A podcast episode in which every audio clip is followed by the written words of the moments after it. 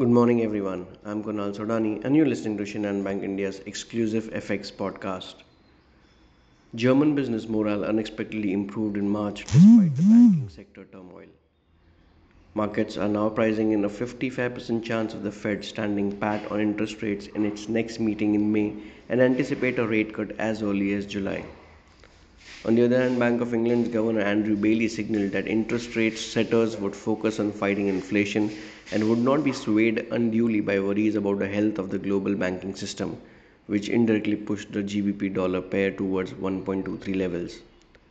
Brent crude prices settled higher on hopes that banking sector issues would be contained, and after Iraq was forced to halt some crude exports from its semi-autonomous Kurdistan region.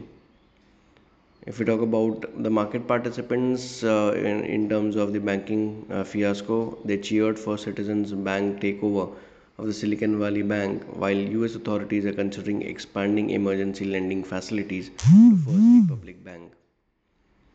In terms of major data points, we have the pending home sales data month on month for the U S. We have crude oil inventory data as due today.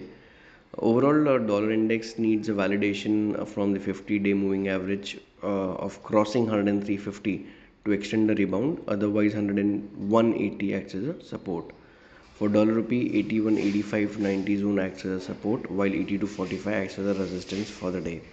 So that's all from my side, friends. Wishing you all a very happy and energetic day. Thank you.